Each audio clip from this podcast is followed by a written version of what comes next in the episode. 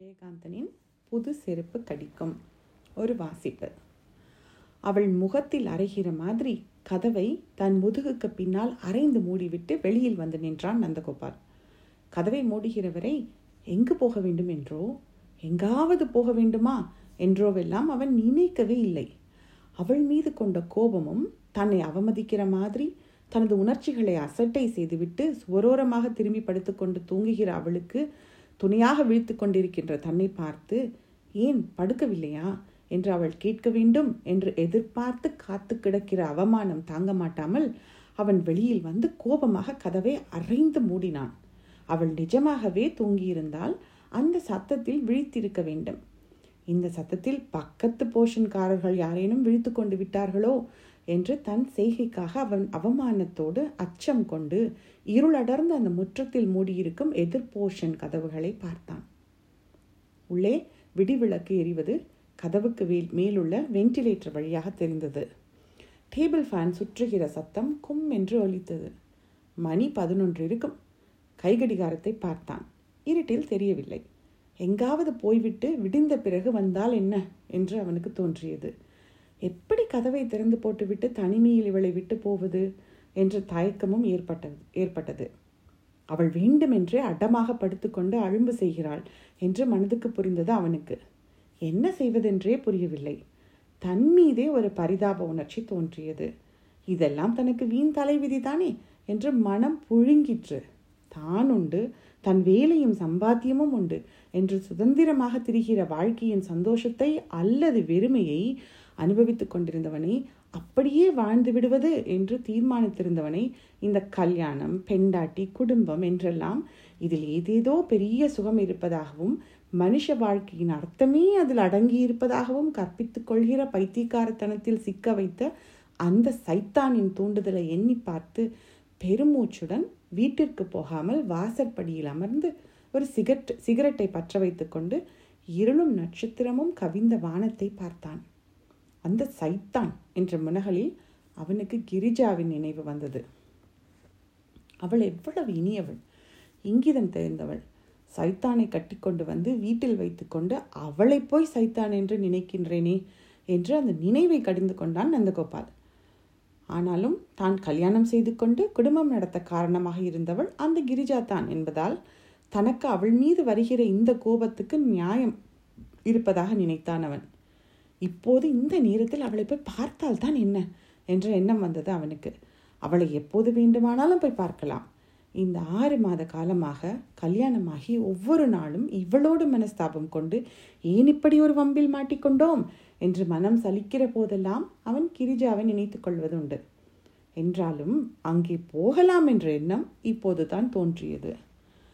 தான் இவளை கல்யாணம் செய்து கொள்வதற்கு முன் எப்படியெல்லாம் இருந்த போதிலும் இப்போது இவளை இங்கே தனியே விட்டுவிட்டு அங்கே போவது இவளுக்கு செய்கிற துரோகம் இல்லையா? என்று நினைத்து பார்த்தான். இவள் என்ன தான் சண்டக்காரியாக இருந்தாலும் இவள் மீது தனக்கு எவ்வளவு தான் கோபம் இருந்த போதிலும் தன் மீது உள்ள வெறுப்பால் அதற்கு ஆறுதலாக இருக்கும் பொருட்டு இவள் அந்த மாதிரி ஏதாவது செய்தால் அதை தன்னால் தாங்க முடியுமா? என்றும் எண்ணி அந்த எண்ணத்தை தாங்க முடியாமல் நெற்றியை தீர்த்து கொண்டான். கடிகாரத்தின் ஒற்றை மணி ஓசை கேட்டது. மணி இன்னும் ஒன்றாகி இருக்காது. மூடியிருந்த கதவை லேசாக திறந்து கைக்கடிகாரத்தை உள்ளே இருந்து வீசும் வெளிச்சத்தின் ஒரு கீற்றில் பார்த்தான். அவன் வாட்சில் மணி பதினொன்றரை ஆகவில்லை. அடித்தது பதினொன்றரை தான் என்று தீர்மானம் கொண்டு கதவின் இடைவெளி வழியே அவளை பார்த்தான். அவள் அசையாமல் புரண்டு படுக்காமல் முன்னிருந்த நிலையிலேயே முதுகை திருப்பி கொண்டு படுத்திருந்தாள். இவனுக்கு கோபம் வந்தது. எழுந்து போய் முதுகில் இரண்டு அறையோ ஒரு உதையோ கொடுக்கலாமா? என்று ஆங்காரம் வந்தது. சீ என்று தன்னையே அப்போது அறிவறுத்து கொண்டான். அவன் அப்படிப்பட்ட குரூரமான ஆபாசமான சம்பவங்களை அவன் சிறுவயதில் அடிக்கடி சந்தித்திருக்கிறான். திடீரென்று நள்ளிரவில் அவனுடைய தாயின் தீனமான அலறல் கேட்கும். விழித்தெளிந்து உடலும் உயிரும் நடுங்க இவன் நின்றிருப்பான். இவனுடைய தந்தை வெறி பிடித்தாற்போல் ஆவேசம் கொண்டு இவனுடைய தாயை முகத்திலும் உடலிலும் காலாலும் கையாலும் பாய்ந்து பாய்ந்து தாக்க அவள் ஐயோ பாவி சண்டாளா என்று அழுது கொண்டே ஆக்ரோஷமாக திட்டுவாள். இவள் திட்ட அவர் அடிப்பார். அந்த நாட்கள் மிக குரூரமானவை. மறுநாள் ஒன்றுமே நடவாத மாதிரி அவர்கள் இருவரும் நடந்து கொள்வது அவள் இவருக்கு பணிவுடை புரிவதும் அவர் அவளை பேர் சொல்லி அழைத்து விவகாரங்கள் பேசுவதும் இவனுக்கு மிகவும் ஆபாசமாக இருக்கும். இதெல்லாம் என்னவென்றே புரியாத அறிவிருப்பை தரும். பதினைந்து பதினைந்து வயது வரைக்கும் இந்த வாழ்க்கையை அனுபவித்திருக்கிறான் அவன். அவர்களது சண்டையை விடவும் அந்த பெற்றோரின் சமாதானங்கள் அவன் மனசை மிகவும் அசிங்கப்படுத்தி இருக்கின்றன அவன் தகப்பனாரை மனமாற வெறுத்திருக்கிறான். குடும்ப வாழ்க்கையும் தாம்பத்தியம் என்பதும் மிகவும் அருவெருப்பானவை என்ற எண்ணம் இளவயதிலேயே அவனுக்கு ஏற்பட இந்த அனுபவங்கள் காரணமாயின போலும். இப்போது அவன் தகப்பனார் இல்லை. அவனுடைய விதவை தாய் வயோதிக காலத்தில் கிராமத்தில் வாழ்ந்து கொண்டிருக்கிறாள். தான் சாகும் முன் இவனுக்கு கல்யாணம் செய்து பார்த்துட பார்த்துவிட வேண்டும் என்ற தன் ஆசையை இவனிடம் தெரிவிக்கும் போதெல்லாம் அவளது வாழ்க்கையை சுட்டிக்காட்டி தாயை பரிகாசம் செய்வான். அவளுக்கு அப்போது வருத்தமாகவும் கோபமாகவும் கூட இருக்கும். விட்டு கொடுக்காமல் நான் வாழ்ந்ததுக்கு என்ன குறை? என்று பெருமை பேசுவாள். கடைசியில் கல்யாணம் பண்ணிக்க முடியாது என்று அவள் முகத்தில் அடித்து பேசிவிட்டு வந்து விடுவான் நந்தகோபால். பட்டணத்தில் உத்தியோகம் பார்த்து கொண்டு தனி வழி வாழ்க்கைக்கு பழகி இப்படியே முப்பது வயது வரை கடத்திவிட்ட அவனுக்கு கல்யாண ஆசையும் குடும்பத்தை பற்றிய சுய கற்பனைகளையும் வளர்த்து அதற்கு தயாராக்கியது கிரிஜாவின் உறவுதான். கிரிஜாவுக்கு முன்னால் அவனுக்கு அது மாதிரியான உறவு வேறு எந்த பெண்ணோடும் ஏற்பட்டு இருந்ததில்லை அவளுக்கு இவன் மிகவும் புதியவனாக இருந்தான். ஆனால் அவள் அப்படியல்ல என்று இவனுக்கு மாத்திரமல்லாமல் வேறு பலருக்கும் பிரசித்தமாகி இருந்தது. அவளும் அதையெல்லாம் மறைக்கக்கூடிய நிலையில் இல்லை. எனினும் இவனோடு இருந்த நாட்களில் அவள் மிகவும் உண்மையாகவும் அன்பாகவும் ஒரு பெண்ணின் உடனிருப்பும் உறவும் ஒரு ஆணுக்கு எவ்வளவு இன்பமானது வசதியானது என்பதை உணர்த்துகிற முறையிலும் வாழ்ந்தாள். அந்த இரண்டு மாத காலம் மிக மேன்மையான இல்லறம் என்று இந்த நிமிஷம் இவளை இவனை அவமதித்து புறக்கணித்தும் வாசற்படிக்கு வெளியே இந்த நள்ளிரவில் நிறுத்தி வைத்துவிட்டு இருமாப்போடு படுத்து கொண்டிருக்கிறாளே. அவள் மீது பற்றி கொண்டு வருகிற கோபத்தில் நினைத்து பெருமூச்சும் கண்ணீருமாய் பரிதாபமாக மறுபடியும் உள்ளே திரும்பி பார்த்தான் நந்தகோபால். நிச்சயம் அவள் எழுந்திருக்கவோ சமாதானமுறவோ போவதில்லை. இந்த ஆறு மாத அனுபவத்தில் இந்த மாதிரி நிகழ்ச்சிகள் அவனுக்கு பழக்கமாகி போனதால் அதன் தொடக்கமும் இதன் போக்கும் இதன் முடிவும் அவனுக்கு ஒவ்வொரு தடவையும் முன்கூட்டியே தெரிகிறது. என்றாலும் இதனை தவிர்க்கத்தான் முடிவதில்லை. பிறகு யோசித்து பார்க்கையில் அவனது அறிவுபூர்வமான எந்த நியாயத்துக்கும் இந்த சச்சரவுகள் ஒத்து வருவதில்லை. நாளுக்கு நாள் இந்த வாழ்க்கை அவமானகரமானதாகவும் துன்பம் மிகுந்ததாகவும் மாறிக்கொண்டே இருப்பதை எப்படி தாங்குவது என்று புரியவில்லை. உள்ளே மங்கிய விளக்கொலியில் கொடிகளில் கிடக்கும் துணிகளையும் துணிகளும் நிழலில் தெரிகிற சமையலறையினுள் பாத்திரங்களின் பளபளப்பில் அவை இறைந்து கிடக்கிற கோலமும் மிக சோகமாய் தெரிந்தன. ஒரே அறையும் அதைத் தொடர்ந்து கதவில்லாத ஒரு சுவரால் பிரிகிற சிறு சமையல் கட்டும் அதனுள்ளே அடங்கி அடங்கிய தொட்டி முற்றமாகிய பாத்ரூம் உள்ள அந்த போர்ஷனுக்கு நாற்பத்தைந்து ரூபாய் வாடகை. குடும்ப செலவுக்கு மாதம் நூற்றி ஐம்பது ரூபாய் ஆகிறது. நந்தகோபாலுக்கு சம்பளம் கிட்டத்தட்ட முந்நூறு ரூபாய். மனமொத்து வாழ் மன சாரி மனமொத்து வாழ்ந்தால் இந்த நெருக்கடி ஒரு துன்பம் அல்ல. ஆறு ஏழு பேர் சேர்ந்து ஆளுக்கு நூறு ரூபாய் கொடுத்து எல்லா வசதிகளோடும் வாழ்ந்த அந்த மெஸ் வாழ்க்கைக்கு இப்போது மனசு ஏங்க ஆரம்பிப்பதின் பரிதாபத்தை நினைத்து அவன் மனம் கசந்தான். ஒரு பெருமூச்சுடன் எழுந்தான். கிரிஜாவை போய் பார்த்துவிட்டு இரவை அவளுடன் கழிப்பது மனதுக்கு ஆறுதல் தரும் என்று தோன்றியது. வேறு எதற்காகவும் இல்லை என்ற நினைப்பில் அதை பற்றிய உறுத்தலை உதறி அவளோடு பேசிக் கொண்டிருப்பது எனக்கு நிம்மதியை தரும் என்கிற சமாதானத்தோடு புறப்பட்டான். உள்ளே போய் சட்டையை எடுத்து போட்டுக்கொண்டான் நைட்லாம் பெருந்து கொண்டிருந்த மங்கிய வெளிச்சத்துடன் நாற்பது வோல்ட் விளக்கையும் போட்டவுடன் வெளிச்சம் கண்ணை கூசிற்று. ஏய்! என்று அவளை மெல்ல தட்டினான். அவள் அசையவில்லை. இப்போ உன்னை கொஞ்சறதுக்கு எழுப்பலை நான் வெளியில் போகிறேன் கதவை தாப்ப போட்டுக்க என்று அவள் புஜத்தை கொஞ்சம் அழுத்தி வலிக்கிற மாதிரி பிடித்து முரட்டத்தனமாக திருப்பினான். அவள் எழுந்து உட்கார்ந்து அவனை வெறுப்புடன் முகம் சுளித்த எரிச்சலுடன் பார்த்தாள். இவ்வளவு நேரம் எழுந்திருக்காதவள் தான் போகிறோம் என்றதும் கதவை தாழிட தயாராக எழுந்து உட்கார்ந்திருப்பது அவனுக்கு கோபத்தை உண்டாக்கியது. இந்த நேரத்தில் எங்கே போகிறீர்கள்? என்று கேட்பது தானே நியாயம். ஆனால் அவள் கேட்கவில்லை. போகிறதுனா போய் தொலைய வேண்டியது தானே? நான் நிம்மதியாக படுத்துக்கொள்வேன் என்கிற மாதிரி அவள் அவன் சட்டையை மாட்டிக்கொண்டு நிற்பதை பொருட்படுத்தாமல் எழுந்து எரிச்சலுடன் கட்டிலில் உட்கார்ந்திருந்தாள். அவன் கட்டிலுக்கு அடியில் குனிந்து செருப்பை தேடினான். கட்டிலின் விளிம்பில் தொங்கிக் கொண்டிருக்கிற அவளது சேலையின் நிழலோ காலின் நிழலோ மறைத்தது. தான் கட்டிலுக்கடியில் குனிந்து செருப்பை தேடும்போது இவள் இப்படி மறைத்து கொண்டு தான் மறைக்கிற விஷயம் அவளுக்கு தெரியாது என்றும் அவனுக்கு தோன்றியது. கட்டிலின் மேல் உட்கார்ந்து கொண்டிருக்கிற காரியம் அவமரியாதை என்று அவனுக்கு தோன்றியது. அந்த கோபத்துடன் அவன் செருப்பை தேடி எடுத்துக்கொண்டு நிமிரும்போது கட்டிலின் விளிம்பில் தலையை இடித்து கொண்டான். கண் கண்ணில் தண்ணீர் வருகிற மாதிரி வலித்தது. அவள் கொஞ்சம் கூட பதட்டம் காட்டாதிருந்தாள். இதே மாதிரி ஒரு சந்தர்ப்பத்தில் இவளுக்கு இப்படி தலையில் ஒரு இடியோ விரலில் ஒரு காயமோ ஏற்பட்டால் தன்னால் பதட்டமுறாமல் இருக்க முடியாதே என்று எண்ணிய நினைப்பில் அவன் தன்னிறக்கத்தோடு முகம் திருப்பி காலில் செருப்பை மாட்டிக்கொண்டு புறப்பட்டான். திறந்த கதவை மூடாமல் நிதானமாக அவன் முற்றத்தில் நடந்து தாழ்வாரத்தில் தூணோரமாக நிறுத்தியிருந்த சைக்கிளின் லாக்கை திறக்கையில் இருட்டில் நிற்கிற தன்னை அவள் பார்க்க முடியாது என்பதால் அவள் வெளியே தலை நீட்டி பார்க்கிறாளா என்று கவனித்தான். அவன் மனம் சோர்வு கொள்ளத்தக்கவனம் அவள் கதவை பட்டென்று மூடி தாழிட்டு கொண்டாள். அவள் வெளியே தலை நீட்டி பார்க்காதது மிகவும் வருத்தம் தந்தது இவனுக்கு. அறைக்குள் எரிந்த நாற்பது வோல்ட் வெளிச்சம் அணிந்து நைட் லாம்பின் வெளிச்சம் வென்டிலேட்டர் வழியே தெரிந்தது. நந்தகோபால் சைக்கிளை தள்ளிக்கொண்டு நடந்தான். வாசற்புறத்தில் முறைவாசல் செய்கிற கிழவி தன் படுக்கையில் உட்கார்ந்து இருமிக் கொண்டிருந்தவள் அவன் வெளியே சென்றதும் திரும்பி எப்போ வருவேப்பா? என்று கேட்டு இவன் இல்லை என்று சொன்னது பிறகும் கதவை தாளிட்டாள். வெளியில் வந்து நின்று ஒரு சிகரெட்டை பற்ற வைத்துக் கொண்ட போது தெருவிளக்குகள் திடீரென்று அணைந்தது. டைனமோ வெளிச்சம் பளீரென்று வழிகாட்ட அவன் சைக்கிளில் ஏறி மிதித்தான். கிரிஜாவின் வீடு மேற்கு மாம்பலத்தில் குண்டும் குழியும் சாக்கடையும் எருமை மாடும் நிறைந்த ஒரு தெருவில் இருக்கிறது. தெருப்புறம் மாடிப்படியுள்ள ஒரு வீட்டின் மேல் போர்ஷனில் அவள் சுதந்திரமாக வாழ்கிறாள். அவளுக்கு தாய் இருக்கிறாள். அவள் எங்கோ ஒரு பணக்காரர் வீட்டில் ஆயாவாக வேலை செய்கிறாள். எப்போதாவது வந்து மகளை பார்த்துவிட்டு அசைவ சாப்பாடு சாப்பிட்டு விட்டு போவாள். அவள் வேலை செய்கிற இடத்தில் அது கிடைக்காதான் கிரிஜாவுக்கு இருபத்தைந்து வயதான தம்பி ஒருவன் உண்டு. அவனுக்கு ஏதோ ஒரு சினிமா கம்பெனியில் வேலை. அவனும் எப்போதாவது தான் வருவான். அவன் பத்தாவது வரை படித்திருக்கிறான். நிரந்தரமாக இல்லாவிட்டாலும் டெம்பரரியாகவே அவள் ஒவ்வொரு ஒவ்வொரு இடமாக வேலை செய்து கொண்டிருக்கிறாள். முப்பது வயதாகிறது. இப்படி ஒரு நிராதரவான நிலையற்ற வாழ்க்கையிலும் அவள் நிறைவோடும் மலர்ச்சியோடும் இருக்கிறாள். நந்தகோபால் வேலை செய்கிற காஸ்மெட்டிக்ஸ் கம்பெனியாரின் எக்ஸிபிஷனில் ஒரு ஸ்டால் போட்டிருந்தார்கள். அவள் அங்கு வேலை செய்து கொண்டிருந்த போது தான் போன டிசம்பரில் அவளை இவன் சந்திக்க நேர்ந்தது.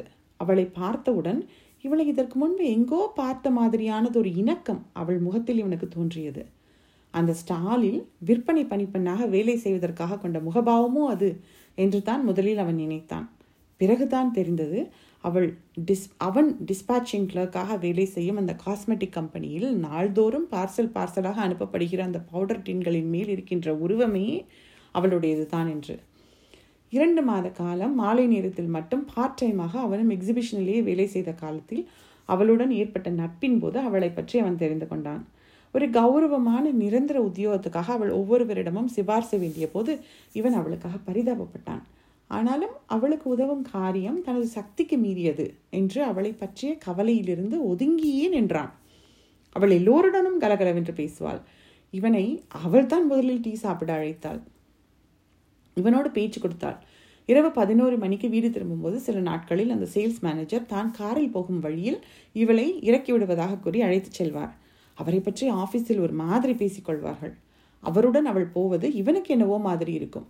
ஒரு நாள் அதுபோல் மேனேஜர் தன்னுடன் அவளை அழைத்த போது அவள் நந்தகோபாலை காட்டி மிஸ்டர் நந்தகோபால் எங்கள் வீட்டுக்கு போகிற வழியில் சா வழியில தான் சார் இருக்காரு. நாங்கள் பேசிட்டே போயிடுவோம். என்னங்கோ மிஸ்டர் என்று இவனை பார்த்து சிரித்த போது இவனும் சம்மதித்தான்.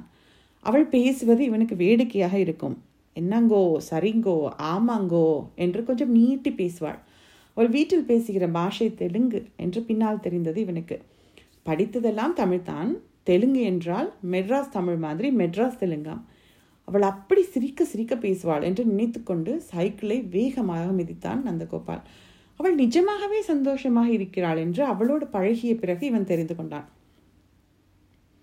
எக்ஸிபிஷன் ஸ்டால் வேலை முடிந்த பிறகு டெலிஃபோன் சுத்தம் செய்து அதில் சென்ட் போடுகிற ஒரு கம்பெனியில் வேலை கமர்ந்து டெலிஃபோன் இருக்கிற வீடுகளிலும் கம்பெனிகளிலும் ஏறி இறங்கி வருகையில் ஒரு நாள் தெருவில் அவளை இவன் பார்த்தான்.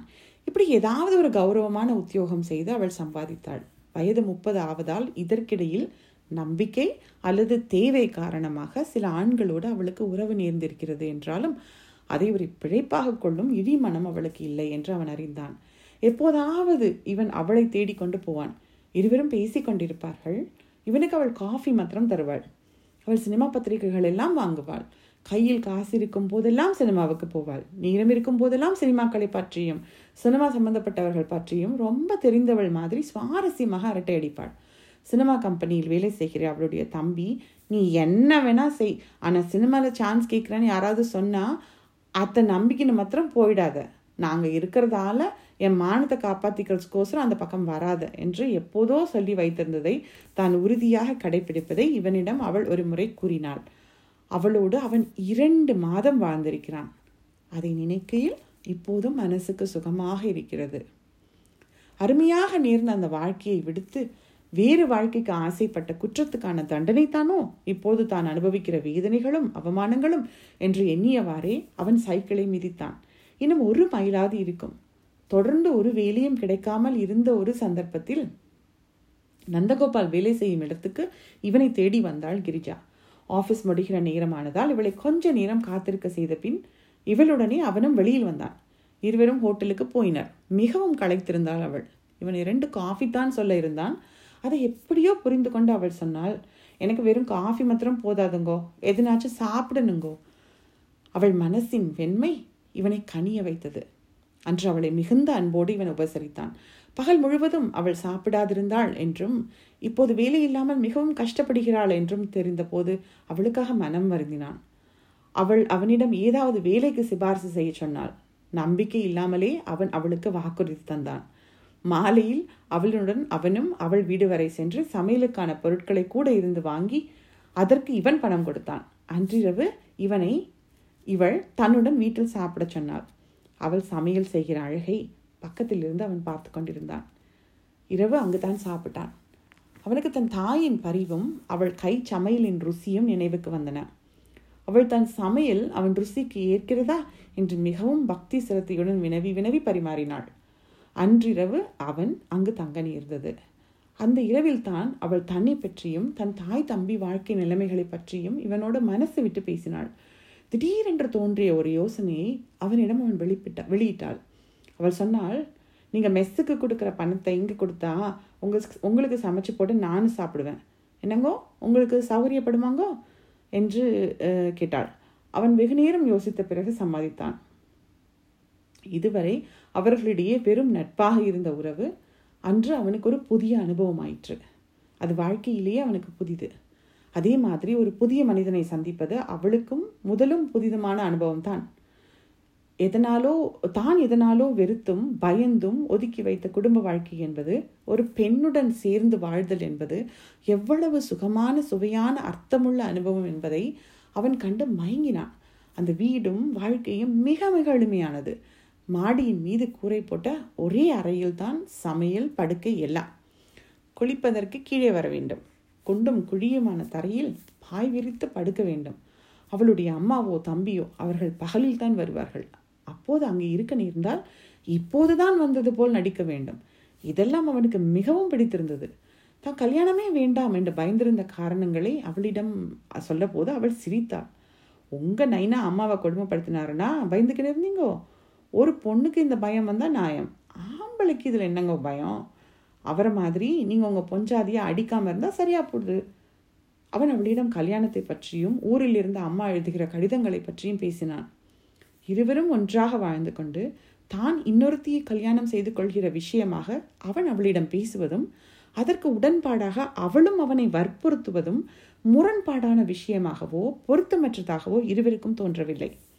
தனித்தனியாக இருக்கிற நேரத்தில் மனசின் ஆழத்தில் இந்த முரண்பாடு தோன்றியதன் காரணமாகவே அவர்கள் அது குறித்து மிக சாதாரணமாகவும் அதிகமாகவும் பேசினார்கள் போலும். கடைசியில் ஒரு நாள் நந்தகோபால் தன் தாய் வற்புறுத்தி சொல்கிற தன் சொந்தத்து பெண்ணும் பத்தாவது படித்தவளும் மிகச் செல்லமாக வளர்க்கப்பட்டவளும் இதற்கு முன்னால் இவனே பார்த்து அழுகிதான் என்று ஒப்புக்கொள்ளப்பட்டவளுமான வத்சலாவை கல்யாணம் செய்து கொள்ள சம்மதம் தெரிவித்து கட கடிதம் எழுதிய பின் அந்த செய்தியை கிரிஜாவிடம் கூறினான். அவள் மனதினுள் அவளே உணராத வண்ணம் ரகசியமான ஏமாற்றமும் வருத்தமும் அடைந்தாலும் மனம் நிறைந்த சந்தோஷத்தினுடனும் சிரிப்பினுடன் அவனை பாராட்டினாள். புதுமாப்பிள புதுமாப்பிள என்று பரிகாசம் செய்தாள். என்னென்னவோ புத்திமதிகள் கூறினாள். அவனை விட அனுபவமும் முதிர்ச்சியும் உடையவள் என்பதால் அவனுக்கு நிறையவும் கற்றுத்தந்தாள் அதற்காக அவன் அவளிடம் மிகுந்த நன்றி பாராட்டினான். பெண்ணென்றாலே பயந்தும் வெறுத்தும் ஓடிய தன்னை கல்யாணத்துக்கும் குடும்ப வாழ்க்கைக்கும் தயார்படுத்திய பொறுப்பு அவளுடையதுதான் என்று அவன் நம்பியது மாத்திரமில்லாமல் அவளிடமே அதை தெரிவித்தான். அப்போதெல்லாம் என்னவென்றே விளங்காத ஒரு உணர்ச்சியுடன் வாய்க்குள் அவள் சிரித்துக்கொள்வாள் அவளோடு சேர்ந்து அவன் இருந்த அந்த ரெண்டு மாத காலத்தில் பக்கத்தில் உள்ள ஒரு நர்சரி பள்ளியில் அன்ட்ரெயின்டு டீச்சராக ஒரு டெம்பரரி வேலையும் அவள் சம்பாதித்து கொண்டாள்.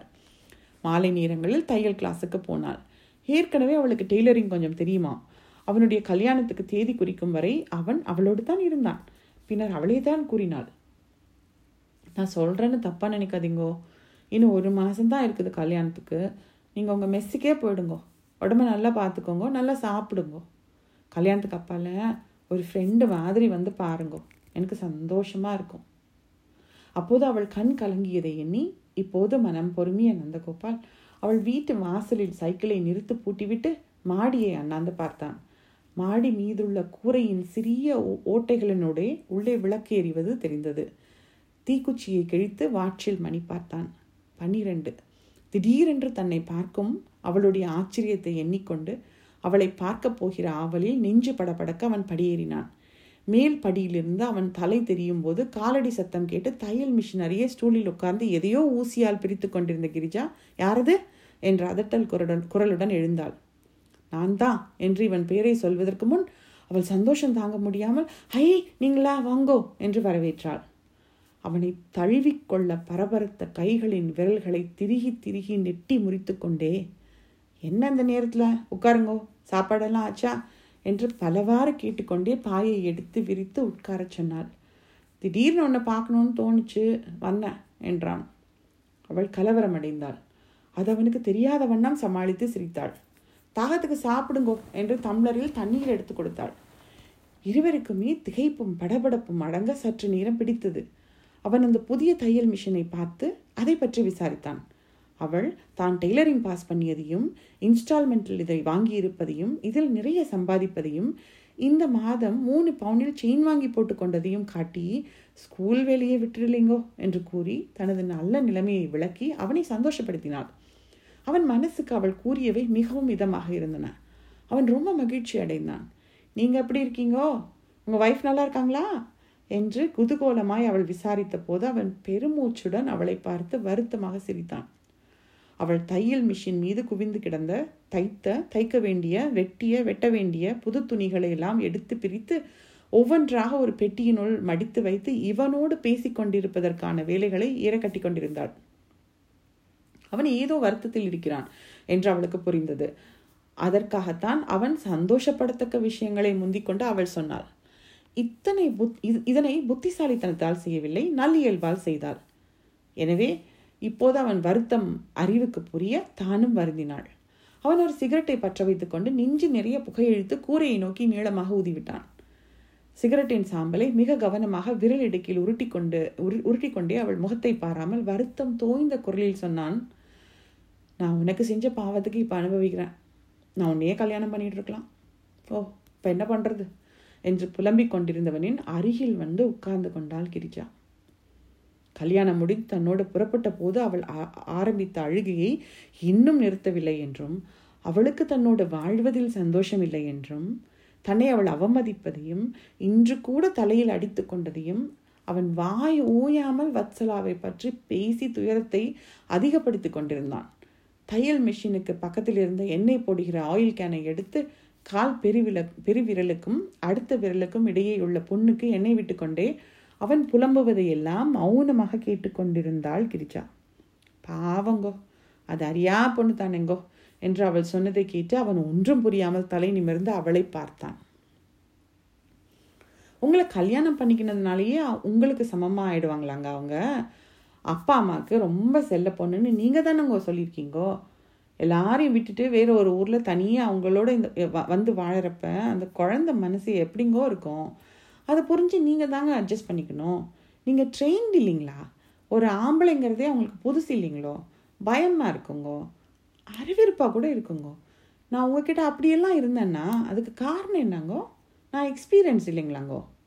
யாருக்கோ ஒய்ஃபாக இருக்கிறதுக்கு ட்ரெயின்டு ஹேண்ட் ட்ரெயின்டு ஹேண்டு கேட்குறாங்களாங்கோ இப்போ சொல்கிறீங்களே என்னை கல்யாணம் பண்ணியிருக்கலான்னு அப்போ ஏங்க அது தோணலை? நான் ஏற்கனவே ட்ரெயின்டுன்ற டிஸ்குவாலிஃபிகேஷன் தாங்கோ அதுக்கு காரணம். அதனால் உங்கள் ஒய்ஃபை விட நீங்கள் அனுபவஸ்தருங்கிறத நினப்பில் வச்சுக்கணும். அவங்க குழந்தைன்னு புரிஞ்சுக்கணும். நான் உங்ககிட்ட இருந்த மாதிரி நீங்கள் அவங்கக்கிட்ட இருக்கணும். அப்போ தாங்க போக போக எல்லாம் சரியாக போயிடுங்கோ என்று அவள் எல்லாவற்றையும் லேசாக்கி விட்டதை நினைத்து அவன் ஆச்சரியப்பட்டான். இவளிடம் வர வேண்டும் என்று தான் நினைத்தது எவ்வளவு சரியானது என்று எண்ணினான்.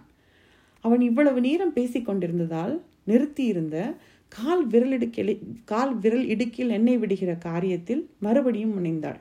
என்ன காலில்? என்று அவள் அருகே நகர்ந்து குனிந்து பார்த்தான் அவன். போன வாரம் புதுசாக செருப்பு வாங்கினேன் கட்சிச்சுங்கோ மிஷின் தைக்கிறதுல வெச விரல் அசையறதுனால சீக்கிரம் ஆற மாட்டேங்குது என்று சொல்லிக்கொண்டே இருந்தவள் அவன் முகத்தை நிமிர்ந்து பார்த்து ஒரு சிரிப்புடன் சொன்னாள்.